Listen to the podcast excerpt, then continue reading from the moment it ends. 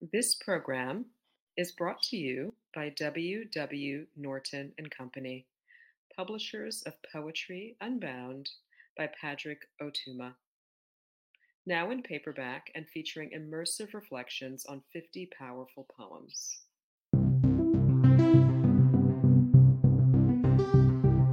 We hope you enjoy today's offering for Poem a Day, unarchived from the public domain and presented by the Academy of American Poets.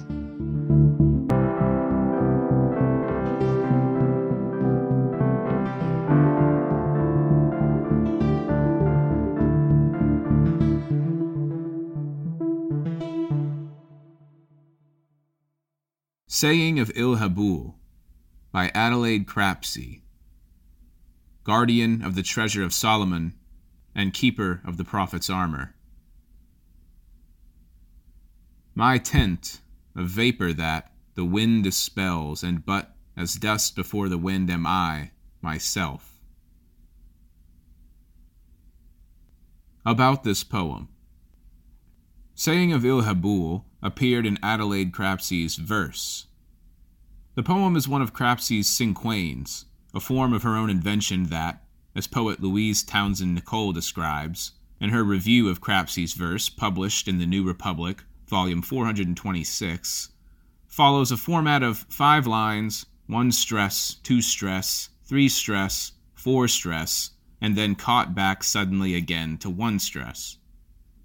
Shortly after the publication of verse, in his critical anthology, The Poetic Year for 1916, William Stanley Braithwaite lauded Crapsey's cinquains as marvelously chiseled gems. About this cinquain, Susan Sutton Smith writes, in her introduction to The Complete Poems and Collected Letters of Adelaide Crapsey that a juxtaposition or superposition forms the poem's heart. The vulnerability and impermanence of the speaker and his tent, body, are set against the eternal forces of the wind and the dust world before it. The title of the cinquain adds a further ironic contrast. The evanescent speaker, only a little more permanent than his flimsy dwelling, announces himself as a symbol of security, an officially recognized bulwark protecting the precious and perishable against change.